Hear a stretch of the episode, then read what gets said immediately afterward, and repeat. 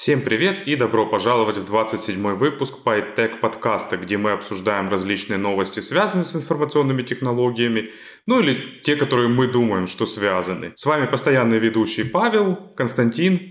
Всем привет, ребят. И Евгений. Всем привет. И сегодня мы обсудим следующие темы. Чем необычны новинки, представленные недавно Amazon? На кого повлияет планируемый переход Евросоюза на USB Type-C? Почему современные студенты не понимают иерархическую файловую систему?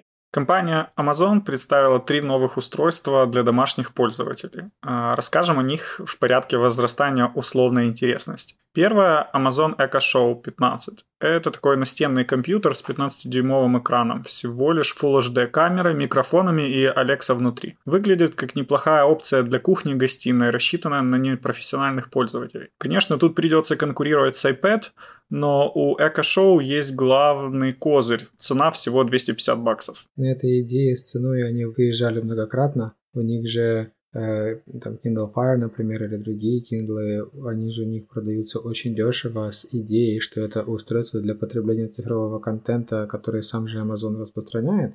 Поэтому я не знаю. Наверное, они будут конкурировать вряд ли с iPad, потому что Apple неплохая экосистема, а скорее с э, другими андроидами, с теми, кто почему-то не хочет яблочко. Да, тут, конечно, вообще без вариантов покупаешь и радуешься. Нет, на самом деле вот эта ниша настенных устройств современных, она достаточно интересная и быстро развивается. Тем более, что там нужны всякие хабы для умных домов, а когда он совмещен еще и с каким-то планшетом, который может и показывать информацию, используется для разных там видеозвонков, это как раз, э, я так подозреваю, что это та рыночная ниша, куда и Amazon прицелились, и Apple со своими iPad'ами, потому что у них в последних презентациях очень много времени уделяется вот этой фронтальной камере для FaceTime, которая очень широкоформатная, вернее, широкоугольная, и при этом с помощью там нейронных сетей следит за пользователями, смещая фокус. Там на самом деле очень эффектная демка. Когда там два человека в кадре, она пытается их об обоих э, словить, а если один, то ты можешь там ходить по комнате, она будет за тобой более-менее следить. Прикольно. Это э, мы приходим к визифоном из научной фантастики. Потихоньку. Но мне кажется, тут у Амазона еще есть козырь. А они могут интегрироваться с рингом, со своими умными замками. И ты такой, типа, на кухне слушаешь музычку из Амазона или смотришь сериальчик из, из Amazon Prime э, и, и сразу видишь доставщика из Амазона, который принес тебе новый товар по твоей э, Amazon Prime подписке. А при этом доставщиков там из Walmart он не видит, и звонок выключается. Да, будет их блурить специально. Но на самом деле вот эти вот э, видеозвонки и все остальное, э, оно интегрируется в умный дом, поэтому оно кроссплатформенное, поэтому это вряд ли будет прямо эксклюзивной фишкой Amazon. Ну ты же понимаешь, это больше не про совместимость протоколов, это про удобство. То есть, когда оно все в одном месте интегрировано, там, например, э, я а, не просто получаю звонок, а если это доставщик Amazon, то я еще знаю, что это, что он еще мне и принес, потому что Amazon знает, что в этот момент доставляется мне, то это, это прикольно. Ну, я не знаю, пойдет ли это так далеко в ближайшее время, но в целом данные для этого все есть. Фишка выглядит очень прикольно, то есть, типа, на звонке, э, не на звонке, а на экране показывается физиономия чувака, который принес тебе, и рядышком э, список товаров, которые он тебе принес. Зашибись вообще. Ну, Amazon тут именно явно показывает свой настрой ворваться и доминировать на рынке э, Smart Home с тем же Xiaomi и Apple пободаться. Ну и, в принципе, мне кажется, у них тут достаточно хорошее преимущество есть. Особенно учитывая, что почти все, почти все модные стартапы запускают свою инфраструктуру на Amazon. Так что, ну, конечно, они могут бодаться, они для этого инфраструктуру все дают для IoT ну и smart home штуки, и кодирование видео, и, я не знаю, там уже сотни сервисов. Часть из них используется как раз-таки этими стартапчиками, которые целятся в умный дом. А, следующая новинка Amazon Glow. На удивление, пока обходится без Alexa. Возможно, потому что основная целевая аудитория тут дети. Glow представляет собой небольшую коробочку, которая становится на стол и проецирует на него большую до 19 дюймов интерактивную картинку, с которой дети могут взаимодействовать. Также на самом устройстве есть еще один экран и камера, позволяющая совершать видеозвонки параллельно работе с основным изображением. Э, компания пообещала выпустить для платформы много игр и развивающих приложений. Стоимость составит 300 долларов, но в начале продаж обещают скидки до 250. Бонусом идет годовая подписка на Amazon Kids Plus. Я так понимаю, это большой экран, который дети не смогут так просто разбить. В том числе. Ну, э, честно говоря, хотелось, хотелось бы посмотреть, как оно работает, потому что для проекторов обычно характерны проблемы контрастности. Но э, если мы говорим про основное направление не, например, трансляцию мультиков, а интерактивные приложения, если мы говорим там про обучение, э, удаленные и прочее, да шикарно, какая разница. Ну, желтые и зеленые блоки проекта современный может точно показать. Я так понимаю, там в комплекте идет специальный коврик дополнительно, на, на который все это проецируется, чтобы был лучший результат. Не обратил на это внимание. Ну, наверняка это логично, то есть даже проецировать на экран лучше, чем на стену. Да, да, там экран, мне кажется, идет тоже потому, ну, су- во всяком случае, судя по медиаматериалам с релизом. Э, и опять же, мне тут кажется, Amazon еще целится в remote education сектор э, с, с этим товаром, потому что явно возможность видеозвонка звонков и маленький экран прямой, он дает возможность сразу тебе заниматься с репетитором, там что-то писать рисовать, условно говоря. Репетитор сразу видит на у себя на компьютере, что делает ребенок, может его подкорректировать и так далее. Достаточно интересный замысел. Здесь, как всегда, э, все упирается в само приложение, которое должно давать функционал, делать это ну, реально удобно обеим сторонам. Но я согласен, технически устройство выглядит прикольно.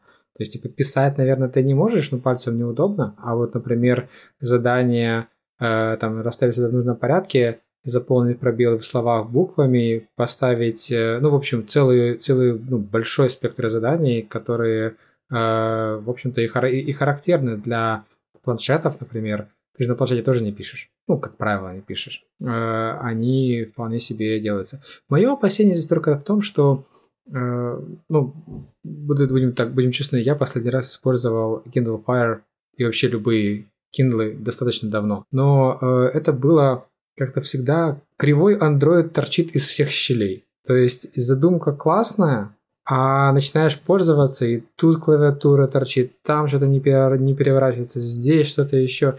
И получается, ну, то есть я понимаю, почему фрагментированность устройства, все такое, вот, но тут получается, что, э, скорее всего, правильное решение – это проектирование UX и релиз какого-то e-learning приложения конкретно под этот девайс. Э, есть ли рынок, ну, будет ли рынок, то есть, по сути, Amazon нужно решить много проблем сразу, выпустить достаточное количество девайсов, создавая параллельно рынок для мобильных разработчиков и learning разработчиков, чтобы им было интересно обслуживать эту аудиторию и э, давая фактически дополнительную ценность или там новую ценность для покупателей, ну, родителей в первую очередь, э, которые э, говорят, ну окей, мы купим ребенку устройство там, за 250 баксов, которое будет использоваться фактически только для e-learning, ну или в основном для e-learning. Э, в отличие от того же iPad, который стоит, может быть, не 250, а не знаю, там 300, 400, 500, но он реально многофункциональный. В общем, я считаю, что вот полезность если мы говорим про удаленное образование, упрется в приложение. С приложениями у них серединка на половинку пока у Амазона получается, как, как правило. С контентом хорошо, а с приложением с софтом не очень. Ну, я же говорю, давно пользовался, но мое впечатление вот такое же, как ты говоришь, что задумки хорошие, экосистема теоретически должна позволять. Ну, скажем так, если какая-нибудь условная, что там у нас есть, э, платформа для изучения иностранных языков, э, блин, кроме Lingua ничего не лезет в голову, но... Duolingo. Duolingo. Ну, в общем, короче, вот это вот. Если они выпускают э, вот это вот Glow Specific Application, которая дает учителям и ученикам какой-то ну, более удобный experience, прикольно. Ну что, пошли к самой хай-тек штуке, которую они выпустили. А, последняя новинка ожидаемо вызвала больше всего хайпа. Это Astra. Милый домашний робот с 10-дюймовым экраном вместо лица. Разумеется, не обошлось без Alexa, камеры и всего необходимого. Astra использует технологии, схожие с роботами-пылесосами для составления карты вашего жилища и умеет следовать за пользователем. Выглядит футуристично и напоминает прогнозы фантастов. Но заплатить за него придется аж целую тысячу. Да еще и постоять в виртуальной очереди. Ведь э, продается он в ограниченных количествах и только по инвайтам. Я тут, наверное, немного узко мыслю, зашорен, но я нафиг не понимаю, какой вообще целевой сценарий этой штуки. Ну да, это прикольно выглядит, там, я не знаю, э, наверное, камера, которая там за тобой следует по дому, если у тебя там большой дом с низкими породами, то есть типичный такой американский дом, то это тоже, наверное, может иметь какой-то э, сценарий, то есть ты там вышел на патио, робот за тобой выехал, ты там пьешь винишко, продолжая там смотреть на калифорнийский закат, обсуждая это все с друзьями, но кроме этого я сценариев для себя не вижу. Если бы эта штука хотя бы пиво могла из холодильника привезти, или там смотаться в ближайшую аптеку за чем-нибудь полезным, то я еще понимаю, а так? Ну, в ближайшую аптеку за чем-нибудь полезным она смотается, делая заказ через экосистему Amazon. А, правда, донести, донести придется все-таки что-то полезное руку, ну, придется за этим выйти. Паша, там как раз э, в... я, я вот скрины смотрю релизные, и там как раз есть отверстие для двух бутылочек пива сзади этого робота. По-моему, разработчики уже подумали о тебе. Это аддон, это будет добавляться аддоном. Тогда ему нужна вот эта вот роборука, и, собственно, эта штука даст ответ на вопрос, кто тебе в старости стакан воды подаст. Я думаю, это будет следующая версия. Астро 2. Ну, а вообще сценарий, я, допустим, ну, типа, смотри, рум-тур, виртуально сходить в гости к другу. Вот считай, пандемия, все боятся выйти на улицу, комендантский час на улице, а ты такой, типа, через Zoom, Skype, еще что-нибудь подключился к Астро своего товарища, и вы можете с ним прогуляться по его квартире, пообщаться. Эффект присутствия будет. Кстати, телеприсутствие, да-да-да-да, ты знаешь, ты вот сейчас сказал там про пандемию, страшно на улицу выйти, кстати, я этот, э, читал одну из книг основания Азимова, ну, более позднего, да. Там как раз описывается планета, где люди, э, ну, не совсем уже люди, в общем, эволюционировавшие люди э, не общаются друг с другом э, физически, они общаются исключительно вот через такие варианты. Ну, правда, настолько, насколько Азимов мог представить это в конце 80-х, но идея она вот такая, телеприсутствие, роботы, роботы, роботы. Лет 10 назад фильм был такой. Про то, как люди не выходили там из каких-то бункеров наружу, а использовали таких роботов-аватаров. Это, по-моему, обычные э, просто квартиры. Там еще это снимался, который всех спасает. Эм, забыл. Ну, в общем... То есть ты сейчас только что, как это, половина актеров Голливуда примерно. Да-да-да. Окей. Э, не могу вспомнить э, название фильма, но я понимаю, о чем речь. Но там, там были очень продвинутые роботы, а это именно вот такой... Хотя, ты знаешь, э, Женя, первый раз с идеей вот этого телеприсутствия я познакомился лет 10 назад, наверное, или даже больше. Была такая компания, может, до сих пор есть Willow Garage, которые э, тогда говорили, что они разрабатывают там свою, дорабатывают развивают робот operation system. И э, поскольку их команда тогда была распределена, они сделали таких, они назвали их Texas Robots. Э, это такая базовая платформа, которая умеет делать слав навигацию. Э, и э, на ней таки, торчит такой высокий, высокий шест и э, камера с монитором. Ну, идея состояла в том, что э, точка зрения, она, ну, примерно с того роста, как человек бы ходил. И ты, короче, коннектишься к нему, управляешь им, э, можешь, говорить, там, следовать за кем-то, и где-то они даже тогда, это вот 10-11 год, они даже конференцию такую хостили, то есть э, такой зал, в котором сидят люди, и вот стоят эти такие вот Texas Robots. Я впервые с телеприсутствием познакомился, когда у меня знакомый на взломанную румбу прикрутил сверху швабру, а к швабре прикрутил четвертый iPhone на палке. Это была селфи-палка до того, как они стали мейнстримом. Но вообще во всех этих штуках от Амазона меня больше всего смущает вопрос приватности. То есть Amazon давно показали себя как чуваки, которые на приватность забивают, и поэтому камера от Amazon, которая не просто ловит там каждое твое слово и изображение, а еще и ездит за тобой по дому, выглядит немножечко чернозеркально. И следит, да, такой тихонько тут за мной камера. Ну, там богатые маркетинговые исследования будут после внедрения этих роботов. Они сразу будут понимать, каких товаров у тебя дома нет, где доставить, чего можно, чего предложить, какой режим дня у тебя, все детали. Вот, кстати, это, это как раз сценарий применения, который я понял. Робот проезжает по дому и смотрит, чего у тебя закончилось, и предлагает купить. По-моему, это круто. Я бы, честно говоря, не отказался от робота, который заглядывает в мой холодильник и сам делает покупки. То есть это та вещь, которую я, не, ну, э, мягко скажем, не люблю делать. К сожалению, э, все обычно упирается в то, что даже если ты определил список того, чего не достает, тебе все равно нужно кого-то за ним послать, реализовать. Ну, ты знаешь, на самом деле насчет вот автоматического списка покупок, мне кажется, что достаточным будет первый шаг решения этой проблемы – я не помню, или у Лема, или у Саймака, у кого-то же из них было вот это три шага решения проблемы. То есть первое это плохое решение, которое работает э, не оптимально. Второй шаг это, э, вернее как, первый шаг это простое решение, которое работает не оптимально. Второй шаг это сложное решение, которое работает оптимально. И третий шаг это простое решение с оптимальной работой. То есть, ну, на примере там автомобилей, первый там Ford модели T, это было плохое решение, которое работало не оптимально. Ну, скажем, работало. Потом там современный какой-нибудь Mercedes это как оптимальная работа, но не оптимальное решение, и там Tesla это вот вариант будущего, то есть простое решение, которое хорошо делает свою работу. То есть в случае покупок в холодильнике, мне кажется, что какое-нибудь приложение с автоматической доставкой, в которое ты там заглянул в холодильник, м-м, у меня закончился сыр, ты там в два клика заказал себе сыр, и тебе его привезли, это как бы простое решение, оно не оптимальное. Да, но видишь, почему-то кнопки от Amazon не зашли, хотя идея вообще шикарная. Кнопки слишком не универсальны, то есть э, все-таки как вот appliances или как это сказать, supplies, там десяток в, в любом доме наберется. Даже если мы не, не будем там говорить про типичный калифорнийский дом, там, наверное, список пойдет на 50 и больше пунктов. Но даже у меня, наверное, десятка-два вещей, причем покупаются они не так, чтобы там каждые три дня или четыре.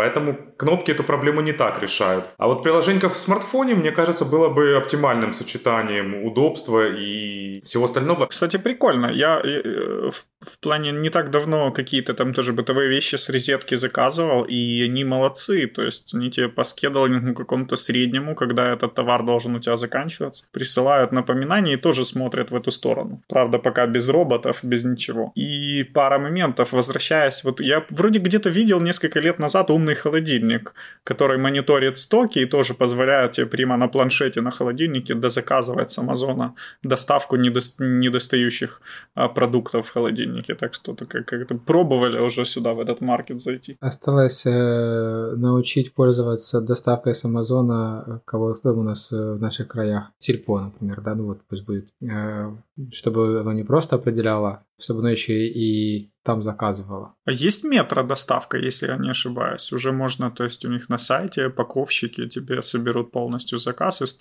тех товаров, которые ты набьешь и, и доставят. То есть а, я, будучи там как бы в метро несколько лет назад, а, уже видел людей с планшетами, которые по этим заказам бегают по супермаркету и э, набирают твою корзину потребителя. Но опять же, да, это полностью такой полуавтоматический процесс. Доставка есть у всех супермаркетов сейчас. И опять же, есть там всякие сервисы типа Глова, которые за тебя могут в магазин сходить и купить и привезти все, что надо. Вопрос именно в каком-нибудь удобном мобильном приложении, которое еще будет автоматически трекать твои ресурсы. В общем, если кто-то из украинских супермаркетов нас слушает, ребята, обращайтесь к нам, мы можем написать классную мобильную приложеньку для вас. Да, а тем временем лайкайте, подписывайтесь, потому что нам очень важно, очень важен ваш фидбэк. Ну да, и давайте к следующей новости.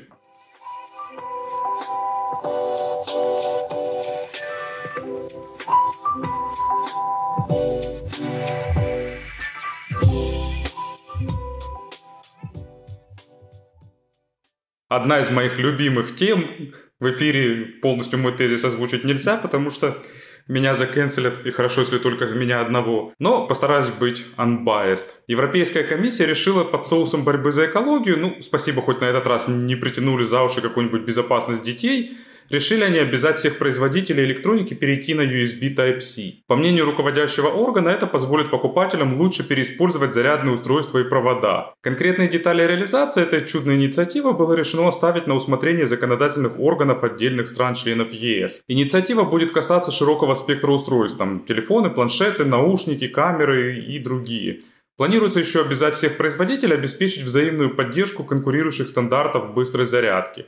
Регуляция, кстати, касается только проводных зарядок. Евробюрократы решили, что в беспроводных зарядках нужно оставить простор для маневра. Как-то тоже. Мне кажется, это уже была попытка как бы всех привести под одну гребенку э, со стороны Евросоюза несколько лет назад, если не ошибаюсь.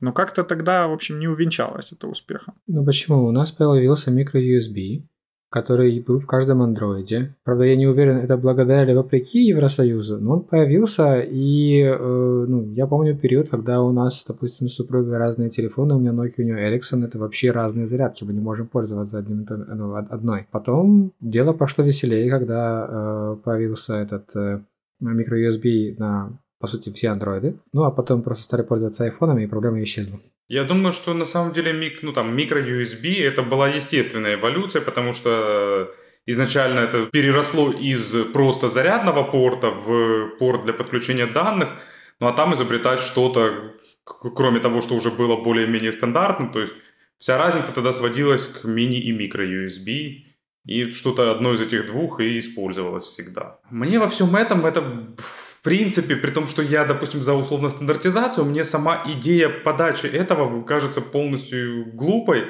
потому что я не понимаю, как это повлияет на экологию. Зарядные устройства уже сейчас переиспользуются вполне легко и без проблем, потому что в них просто втыкаются USB-шнурки. А сами USB-шнурки, по-моему, они мало у кого живут там больше года, разлагаясь на плесень и липовый мед в процессе использования. Полностью поддерживаю этих штуковин, которые в розетку втыкаются. У нас ну, немного. А э, штуковин, которые, ну, собственно, самих шнурков, вот они регулярно выходят из строя по разным причинам. Там где-то перегнули, где-то наступили, где-то просто прошло, не знаю, там год с чем-то, и он сдох. Э, кроме того, скажем так, если я хочу перейти с одной платформы на другую, по любой причине, то зарядное устройство это последнее, о чем я буду думать. Я в первую очередь буду думать о совместимости application ов, моих там каких-то аккаунтов, данных и прочего, прочего, прочего, э, а не зарядное, блин, устройство. Какая нафиг разница, какое оно? Ну, серьезно, как бы. Здесь э, сомнительная, сомнительная польза. Ну и на самом деле э, всем понятно, что, окей, моя точка зрения такая, да, что фактически это не стандартизация, фактически это попытка вынудить Apple сделать что-то, с чего Apple делать не хочет.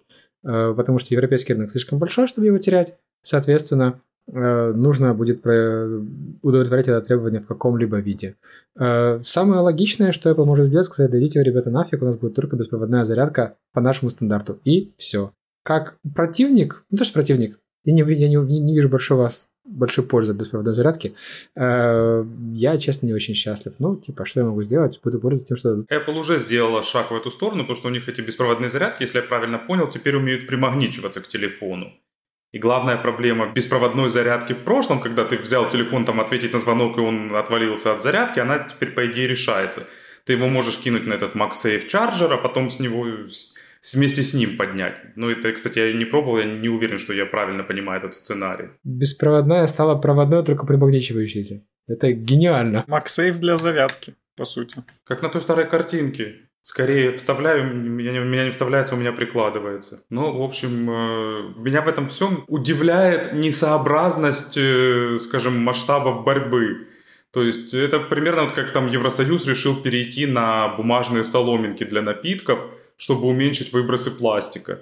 Окей, они уменьшили выбросы пластика там на 0,0, там какую-то одну сотую процента или даже тысячную в мировых масштабах. Также и тут на фоне там, того, что Китай с Индией ответственны за 90% выбросов пластика в мировой океан, то, что в Европе там один из ста бюргеров э, сэкономит себе там на проводочке, когда переключится с iPhone на Android, это очень маленький выхлоп.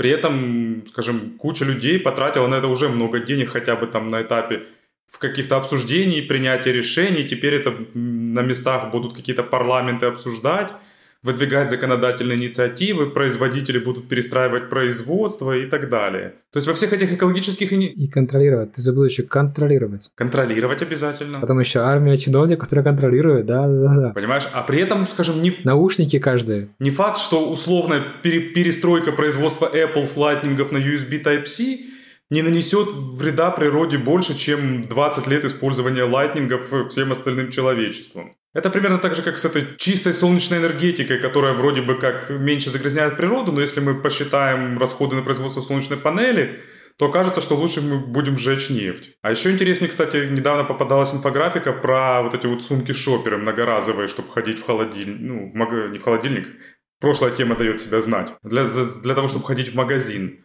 Они там посчитали не просто влияние там одного пакетика или там этой сумки на природу, а еще и то количество природных ресурсов, которые необходимы для производства этого всего. И оказалось, для того, чтобы вот эта сумка-шопер многоразовая экологическая оправдала себя, и он, с ней нужно сходить в магазин, там что-то, по-моему, полторы или две тысячи раз. Использовать ее две тысячи раз вместо обычного целлофанового пакетика. А она столько не живет даже и близко. Поэтому вот все, очень часто все эти экологические инициативы, они дают э, обратный эффект. Потому что, к сожалению, часто за все это выступают люди, которые просто недостаточно компетентны, не, не обладают достаточным инженерным мышлением. Был же огромный скандал в Британии несколько лет назад, когда какой-то дядька, инженер по электрификации условно, опубликовал статью о том, что для того, чтобы перевести Британию на возобновляемые источники энергии, нужно втыкать по ветряку на каждые 15 квадратных метров.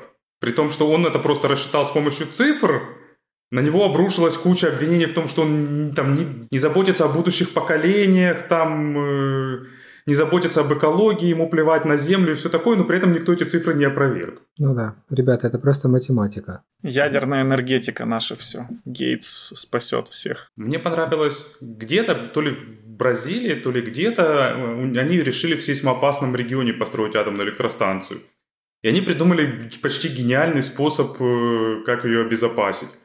Они просто построили ее на огромном гранитном кряже, в котором выдолбали 50-метровые дыр, ну, шахты, и наверху этой шахты на там относительно тонких балках стоит реактор.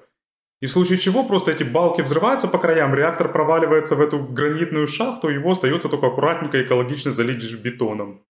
Мне это напоминает прямо игровую механику многих игр-платформеров на самом деле. Возможно, э, инженеры вдохновлялись именно этим. Тогда нужно было только поставить такой большой-большие динамики возле реакторов, и чтобы они вот это из Супер Марио, вот этот пилим-пилим-пиу, когда ты свалился вниз, чтобы оно играло. Так турун-турун-ту, и у тебя реактор хлобысь в яму. И пошел бетон. Да, если вспомнить назад про зарядки пойти, я вот на самом деле очень большой сторонник унификации, потому что я смотрю, что любые почти зарядки от других производителей, от Nokia старых телефонов, от того же Ericsson, все работает до сих пор, только Apple зарядки у меня ломаются. И притом у меня как кабеля Apple лайтнинги выходят из строя, так и зарядки Apple выходят из строя. Я бы с радостью их на что-то другое поменял, но, но ни, никто ж лайтнинги больше не выпускает. Только какие-то богомерзкие китайские подделки, которые еще хуже оригинальных лайтнингов работают.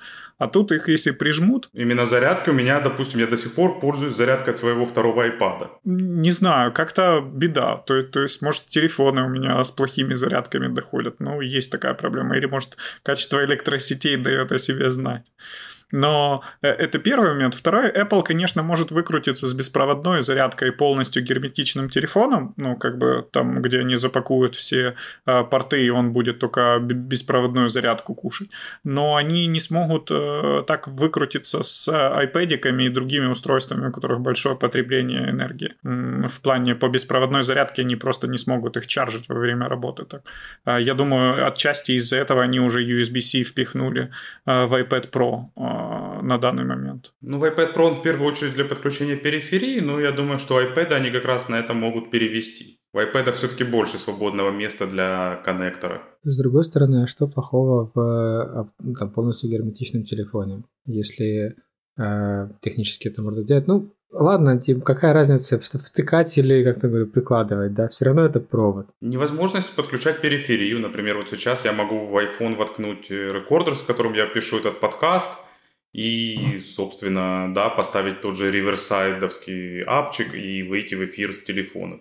Причем это будет довольно легко и, собственно, это будет классно работать на самом деле. А вот, скажем, как найти Bluetooth микрофон внешний, хороший не получится, но тем более Bluetooth не позволяет такого качества звука. Хорошо, убедил. Придется убеждать Apple теперь в USB-C в телефончике. Ну, либо же Apple просто скажет, что вот у нас тут есть дырка, в нее включаем э, аксессуары, а заряжаться только по беспроводу. Это будет троллинг. А свое негодование этим решением можете высказать ближайшему депутату. Ладно, тему борьбы компаний с различными правительственными организациями оставим за пределами подкаста. Давайте двигаться к следующей новости.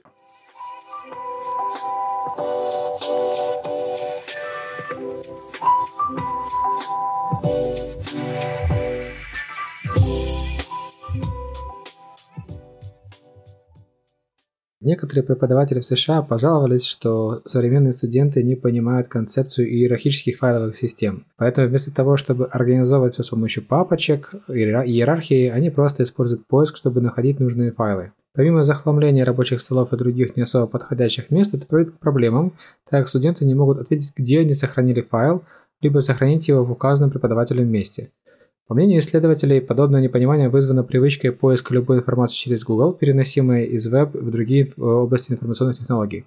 Пока что непонятно, сможет ли кто-то предложить новую замену систему каталогизации информации, которая заменит текущий подход, или зумерам придется откатиться к решениям предвычным миллениалам. Я, конечно, тут хотел бы включить режим. Вот поганая молодежь пошла, вообще ничего не понимают даже в простых делах. Но на самом деле мне тут очень любопытно, потому что реально иерархические файловые системы с нами, ну там, может быть, не самой зари компьютерной эпохи, но очень давно.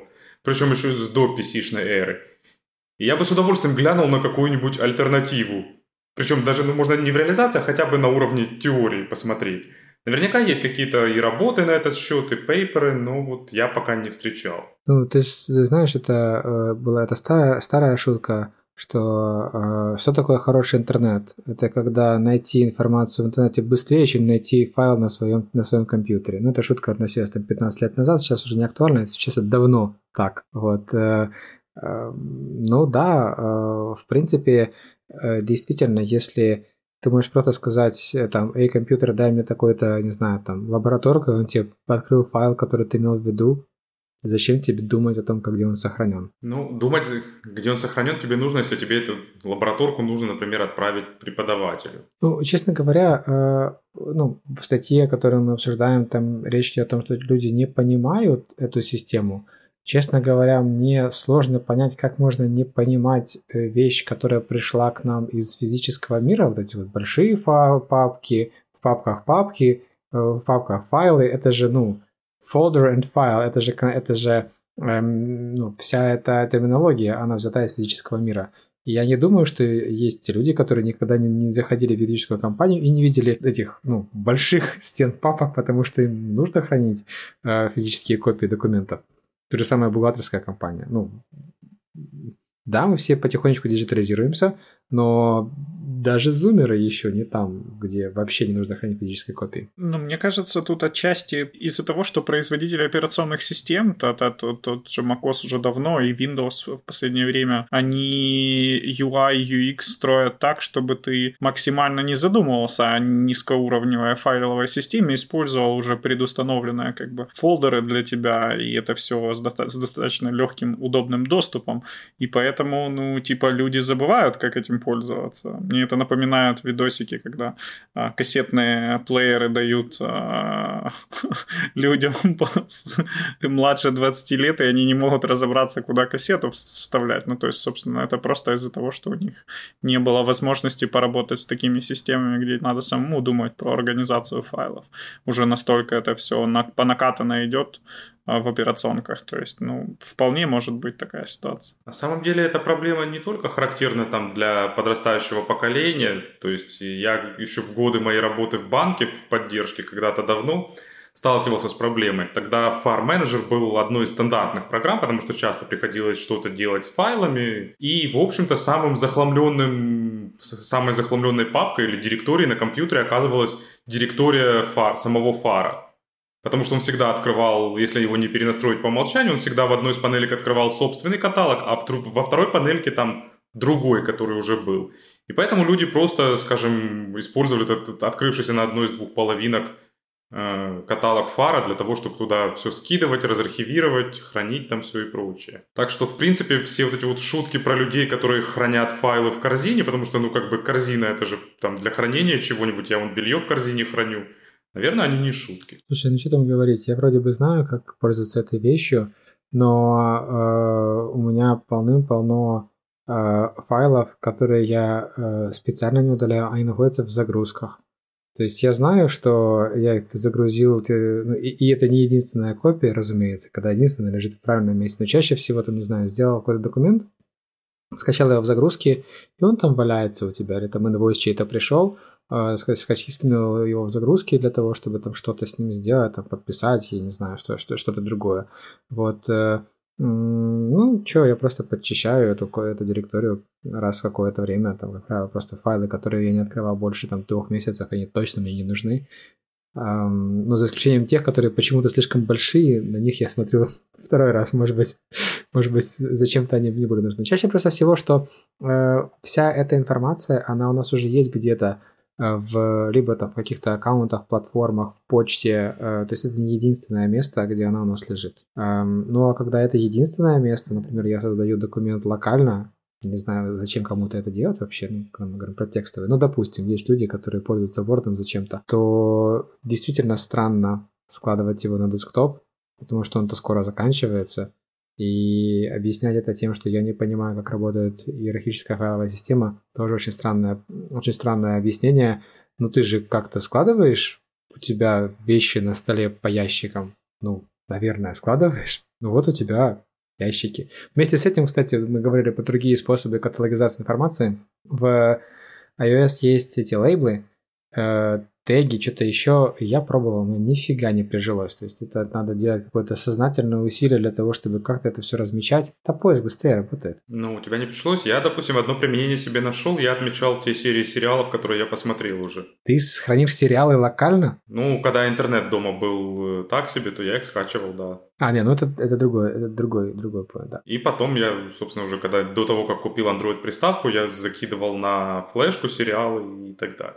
Плюс, когда там э, маме и теще скидывал сериалы посмотреть на дисках, я тоже отмечал разными цветами, что им давал а что не давал. Очень помогало, кстати. Для меня это прямо, знаешь, типа там новости с прошлого века. Я тут со стримингом уже обленился полностью. Я забыл, когда я что-нибудь качал. Я уже даже своя мультимедиа вся в облаках лежит, продублированных. И, э, ну, типа, надо что-то посмотреть, залез, сразу качнул, и все. Ну, типа, ужас.